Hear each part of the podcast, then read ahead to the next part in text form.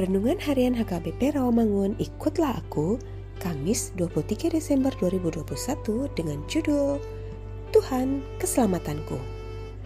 Bacaan kita pagi ini tertulis dalam Mika 4 ayat 6 sampai 8 dan bacaan kita malam ini tertulis dalam 2 Petrus 1 ayat 16 sampai 21 dan kebenaran firman yang menjadi ayat renungan kita hari ini ialah Yesaya 12 ayat 2 yang berbunyi Sungguh Allah itu keselamatanku.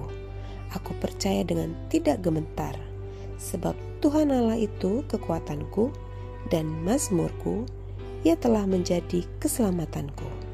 Demikian firman Tuhan. Nabi Yesaya hidup sezaman dengan Nabi Hosea dan Nabi Mika. Dia berasal dari keluarga kalangan atas di Yerusalem.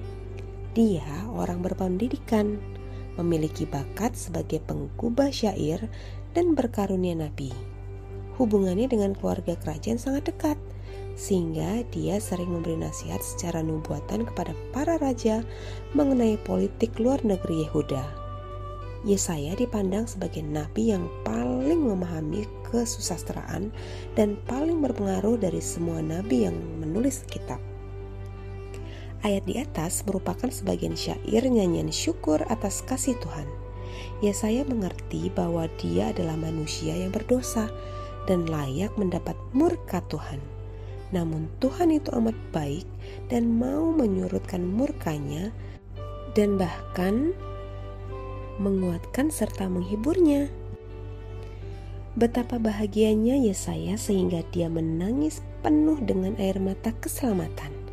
Dia bersyukur dan memasyurkan nama Tuhan sebab perbuatannya mulia.